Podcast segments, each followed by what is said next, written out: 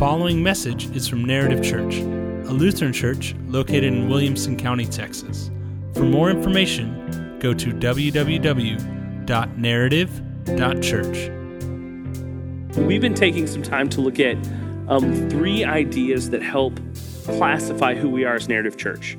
And these came out of a vision meeting we had with some of our leadership at the beginning of the year. and at the beginning of the year, um, the guy who from the district who came in to help us lead this asked a simple question. What does narrative mean? What's it, what's it about? And i was blessed that the response was these three ideas and i didn't say them. They came from the group. Simple relational gospel centered so we've talked about simple we've talked about relational. This week we're talking about gospel centered and i want to start off with this question what is the gospel? We talk about that a lot and make assumptions that you know. I want to give you two minutes. People around you are at your table, or if you're on your own, you know, write it down on your phone or something. Answer this question What is the gospel? All right, as we come back together, anyone willing to answer this question from your discussions or what you wrote down? Good gospel transliterated from well not translated translated from greek is literally good news. And we take it about the good news of jesus. So that's good. The story of god's love for us. I like that one.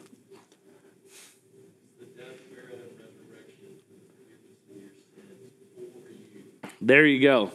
Larry is currently working through some uh, master of divinity work. So I was, I was waiting for his official answer there. Um, but that's a good one too, which is the um, death, burial, and resurrection of Jesus for you. We talk a lot of times, we can use words in the church that become just a word. And I think the gospel can become just a word because a lot of times it can be used as an excuse that we could say, oh, we just preach the gospel. But sometimes what that means is we don't tackle hard topics. We go, oh, we just preach the gospel. Well, yeah, but the gospel invades our life, so shouldn't that touch everything? Or we say, oh, yeah, the gospel is about what Jesus has done for you, but then we tack on all these requirements of saying, and now here's what you have to do for him. There's actually, and I don't know how I came across it this year, um, there's a Reformed Church, which is another church body um, up in Denver, that they are now offering a $25,000 bounty, basically, to anyone who would come and debate them and prove that salvation is found through faith alone. Their argument being, oh no, yeah, you get access to salvation through Jesus, but then you have to, by your good works, earn it.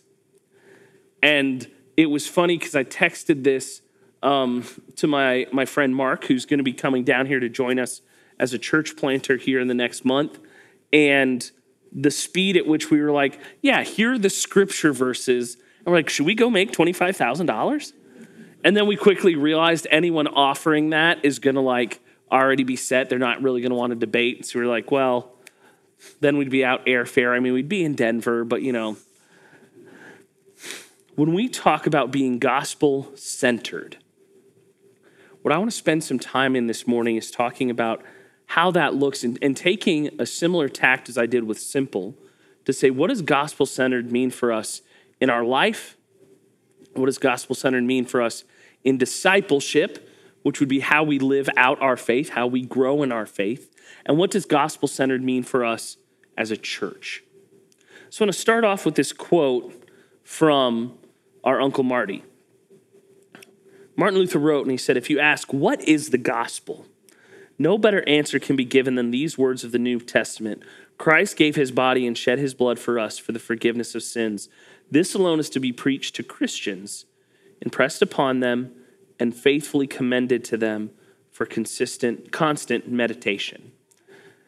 So I know, uh, Will, thanks. I know you jumped ahead. So uh, this is the work of Jesus. This is where I want to start.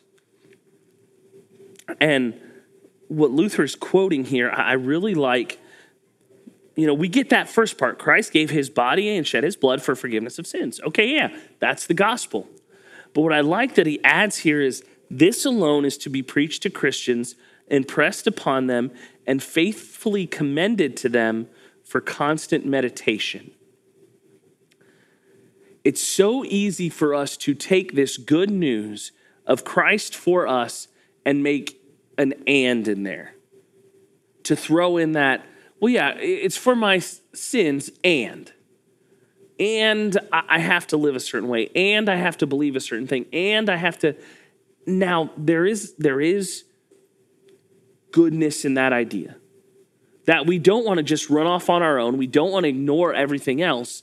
But if we start saying my salvation is based on anything outside of that, we've lost the gospel. Because the gospel is the foundation for everything else in our lives. But if we start allowing little things to step into that role of saying, well, it's, it's Jesus and, it's Jesus and my works, it's Jesus and my doctrine, it's Jesus and my beliefs. All good things doctrine, discipleship, sanctification these are all beautiful parts of our Christian walk but we can't let them become our salvation.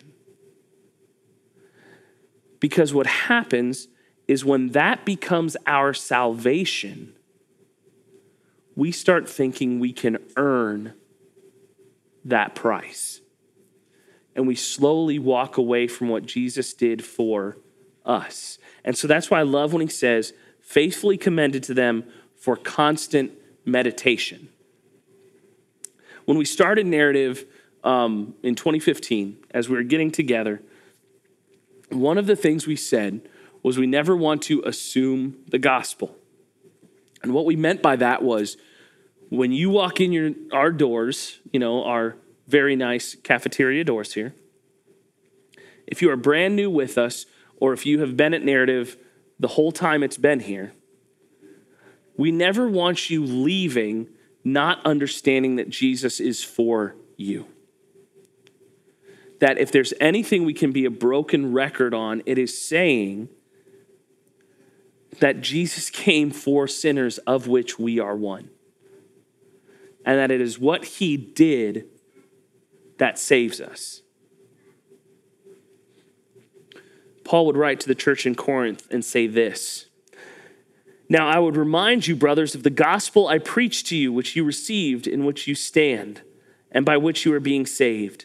If you hold fast to the word I preached to you, unless you believe in vain.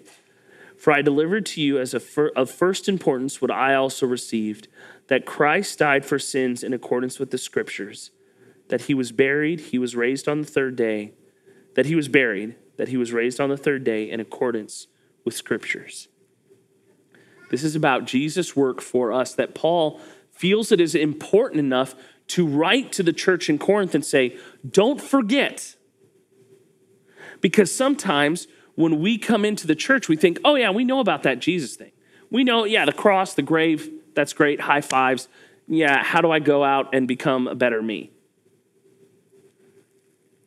Well, what's going to happen is if we turn church into self help, into a works based understanding, if we turned it into what can I do,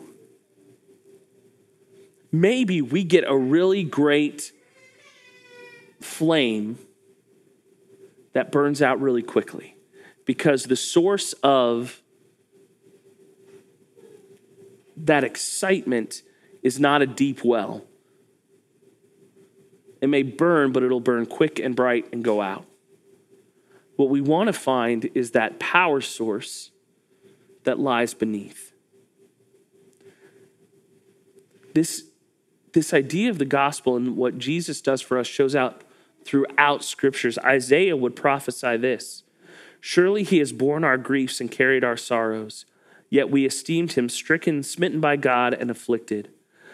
But he was pierced for our transgressions, he was crushed for our iniquities. Upon him was the chastisement that brought us peace and with his wounds we are healed.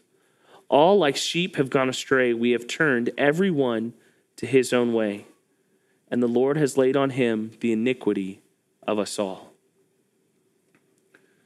John would write in his gospel For God so loved the world that he gave his only Son, that whoever believes in him should not perish, but have eternal life. For God did not send his Son into the world to, be, to condemn the world, but in order that the world might be saved through him.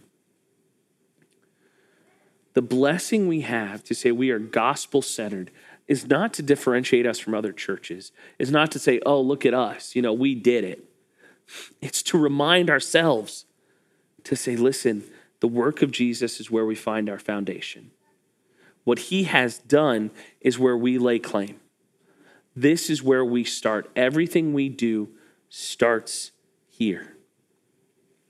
Because the temptation is for us to run to our works, to try and find a way to justify ourselves.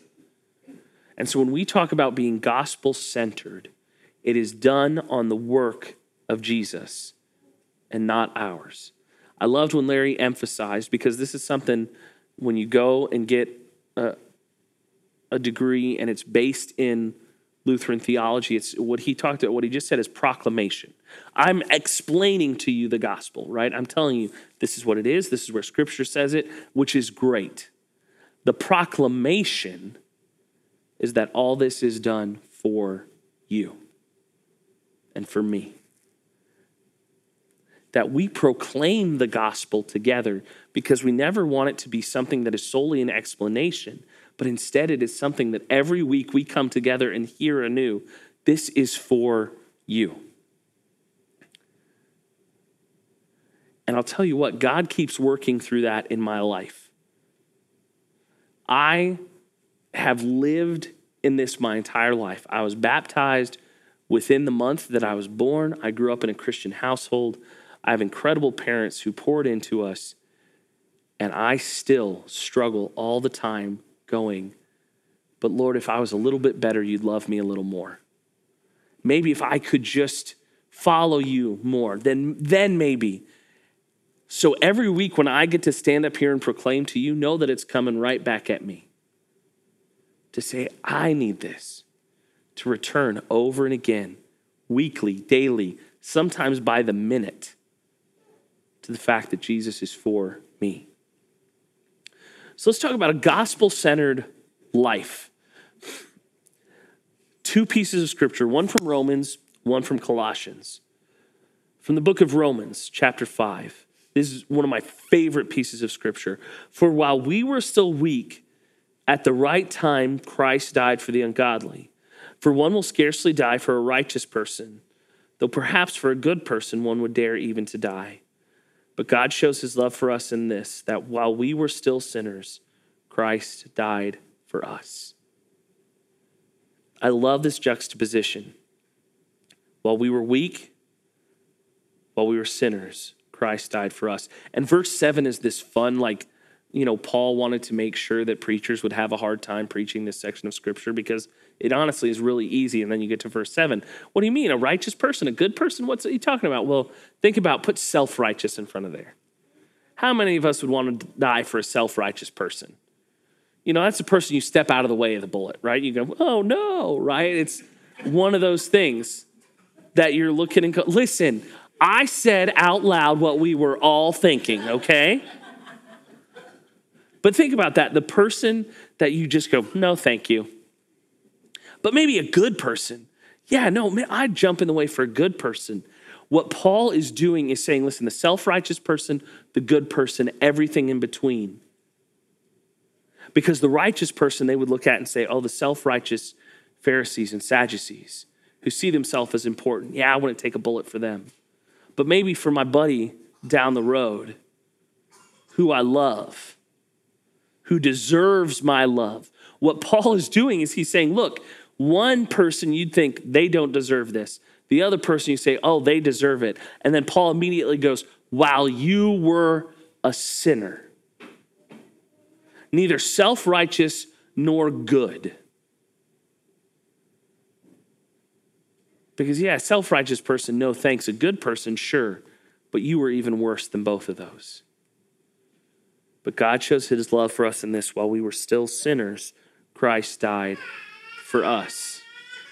That's the good news for us. That it wasn't someday when we're better, someday when maybe we act right and get everything in line. No, Christ died for us knowing exactly who we were, exactly the struggles we would have, the things in our lives that would pull us further from Him. And still, He goes to the cross. Paul then writes to the church in Colossae and says this See to it that no one takes you captive by philosophy and empty deceit, according to human tradition, according to the elemental spirits of the world, and not according to Christ. For in him the whole fullness of deity dwells bodily, and you have been filled in him who is the head of all, the head of all rule and authority. A gospel centered life starts with saying, While I was a sinner, Christ died for me. And it continues by saying, and that is where I stake my claim. What Paul writes here to the church in Colossae is he's saying, listen, don't be pulled away by these people who are going to tell you it's about some weird spiritual thing. It's about, um, you know, these things of the world. No, no, no. Stay focused on Christ, in Him who bodily came for you and died. I've shared this before, I'll keep sharing it again. Is uh, I had a preaching professor that always asked us, What does this mean for me on Monday? He was like, If your sermon doesn't have impact for people on Monday, don't preach it. In fact, what I, what I loved is he shared stories. And this guy was, a, I mean, he is one of the preachers in our church body. So you're nervous every time you'd have to preach in front of him for class, anyways.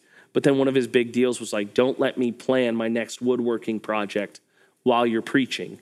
And he pulls out a bulletin from a church because he was seminary president at that time. So he got invited to all these different churches to come and, you know, talk about the seminary and stuff. He pulls out a bulletin where he had designed a shed. And he said, It looks like I'm taking notes. But if you lose my attention, if you're not telling me about what Jesus is doing for me through the week, I'm going to get a project done. And I thought, don't tell my mom that. she would not be happy that you were not paying attention. But the lesson sunk in for us, which was to say, the gospel isn't just contained to your life for this hour on Sunday, it permeates everything. What does it mean for you on Monday? Well, you are still a sinner. Christ died for you. Tuesday, Wednesday, Thursday, Friday, Saturday the same thing. That is the foundation of where we are. To say a gospel centered life is one where the identity of who we are is rooted and anchored in that fact of Jesus for us, because that then begins transforming who we are. So, what does that mean for discipleship? Which is following Jesus, which is saying, okay, Jesus, you've done this. Now, how do I step out and follow you? Because, like I said earlier, listen, that justification piece, that salvation piece, that is all from outside of us. That is all what Jesus has done. But he says, listen, I don't want to leave you where you are. So a gospel centered life is one that finds foundation in that idea, in that identity of Jesus for us. But Jesus for us transforms who we are. So John 15 says this I am the true vine, and my Father is the vine dresser. Every branch in me that does not bear fruit, he takes away. And every branch that does bear fruit, he prunes that it may bear more fruit. Already you are clean because of the word that I have spoken to you. Abide in me, and I in you. As the branch cannot bear fruit by itself unless it abides in the vine, neither can you unless you abide in me. I am the vine, you are the branches. Whoever abides in me and I in him, he it is that bears much fruit. For apart from me, you can do nothing. If anyone does not abide in me, he is thrown away like a branch and withers, and the branches are gathered, thrown into the fire, and burned. If you abide in me and my words abide in you, ask whatever you wish, and it will be done for you. By this my Father is glorified, that you bear much fruit, and so prove to be my disciples. So this sure sounds like I got to bear fruit to stay okay, so so didn't Jesus just like didn't we just read all this about how I, I don't do anything? Well, as we read this, think about this: a vine and the branches. so the vine is that central piece. Branches come out of it, right? So think about bearing fruit. If the branch is attached to the vine, it's going to bear fruit. That's what it does. But notice that even the fruit bearing branches are pruned so they can bear more fruit. A life of discipleship that is gospel centered says, I am connected to the vine. I am in Christ and what he's done. And the fruit that is born, you don't have to look at others to compare. You get to look and say, I bear the fruit the Lord has prepared for me to bear. When was the last time you walked up to a, a grapevine? I don't know if any of you have. I haven't, but please stay in the metaphor with me. And just thought, you know what? This one branch really focused on bearing a really great cluster, while that one, that one's too small. A branch will bear what it bears. But what happens is the vine dresser, when they see a branch that bears good fruit, you prune it back because it grows back stronger. You only cut off and burn the branches that are not providing. And what Jesus is saying here is he's saying, listen, if you are in me and I am in you, you are going to bear fruit. There's nothing you can do about that. That's going to happen. Now, here's the problem the really annoying thing of following Jesus is he goes, But I'm not going to leave you there. In fact, those places in your life that aren't of me, I'm just going to keep cutting back because I want those places to bear fruit. And this is a lifelong pursuit. That when you look at a life of gospel discipleship, a lot of times we can think, oh, when I follow God, I want this all to happen by Thursday, right? You go, okay, I believe in Jesus, He's for me, and now here are the places in my life. All right, Lord, here we go. Make me a perfect Christian by Thursday. The problem is between Sunday and Thursday, Monday, Tuesday, and Wednesday happen. And maybe on Monday, that one coworker, you know, the one you'd step out of the way for the bullet for, like they are just grinding you. And you are just done. And they're testing that love that God has put in you. On Tuesday, it's home life. It's a roommate, it's it's your spouse, it's it's the kids, it's your neighbors. And so you look and you go, I just can't take it. And you're like, ah. And then by Wednesday, it's all down the tubes. And by Thursday, you're like, Lord, I don't even know what happened this week. The joy we find is this is a long pursuit.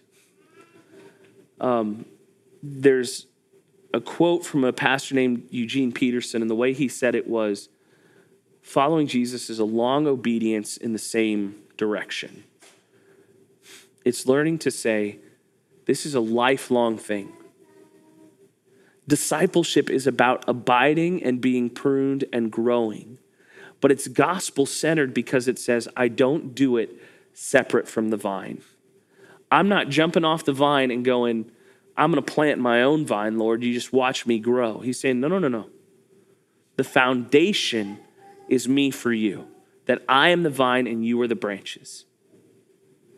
And that brings me a lot of peace because all of a sudden I don't have to force growth.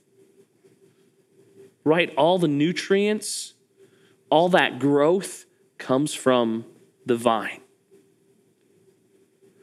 So discipleship is leaning into that and saying, I abide over and over and over in the fact that Jesus is for me, and that transforms how I live my life. So, then how do we do this as a church?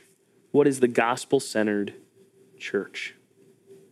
I want to read to you um, two pieces of scripture from 1st and 2nd, or First Corinthians 1 and then 1 Corinthians 2.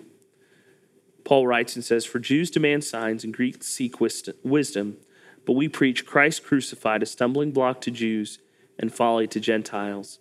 But to those who are called, both Jews and Greeks, Christ, the power of God and the wisdom of God. And from chapter 2 And I, when I came to you, brothers, did not come proclaiming to you the testimony of God with lofty speech or wisdom, for I decided to know nothing among you except Jesus Christ and Him crucified. Who we are as a church to say we are gospel centered is to say we preach Christ crucified. The joy we find is that Jesus is for us in everything that we do. We want to talk about that. Do we want to grow as disciples? Yes. Do we want to see lives changed and become better? Yes. But we do that by leaning on the promise of Christ crucified. You see that in how we structure worship together, our liturgy.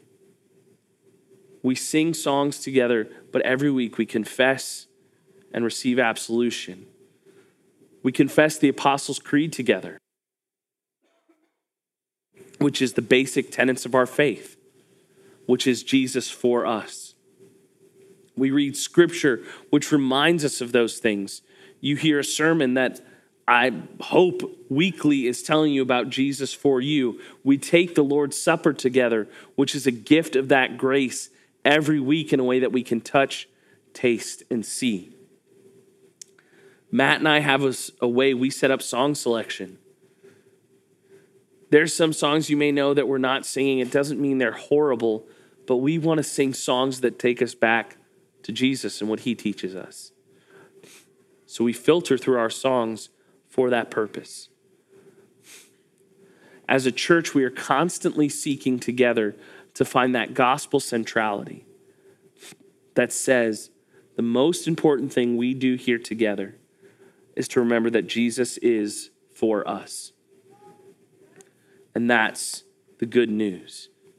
Because you see, as we talk about these things, if you can give me the next slide, Will. We say simple, relational, gospel centered. But we could also talk about it being gospel centered, relational, and simple. That we have that foundation of Jesus and who he is and what he's done for us. And we live that out every week together. That it is our joy to live in this place that says, this is what Jesus has done for me. We'll talk about all kinds of things. But it comes back at the end of the day over and over to that point the work of Jesus on the cross for us. So I want to end this time with one simple thing. Wherever you are in your life, whatever struggles are coming internally or externally for you, Know this. While we were still sinners, Christ died for us. He died for you. The good news of Jesus, we will preach it over and over again so that none of us assume that the gospel is unknown this week. Let's pray. Lord, we ask that you would make the gospel new in us again and again and again. Teach us that good news. Let us learn what it means for us throughout the week. Lord, may we find it as our foundation and our identity of who you are for us. That you would come and you would die and you would rise again for our benefit. Lord, may we learn that truth over and over and over again that you are for us. May we take that into our week. May we share that with those who know you to encourage them, with those who are disconnected to tell them of the good news of who you are. And may we rejoice that you are for us. Amen.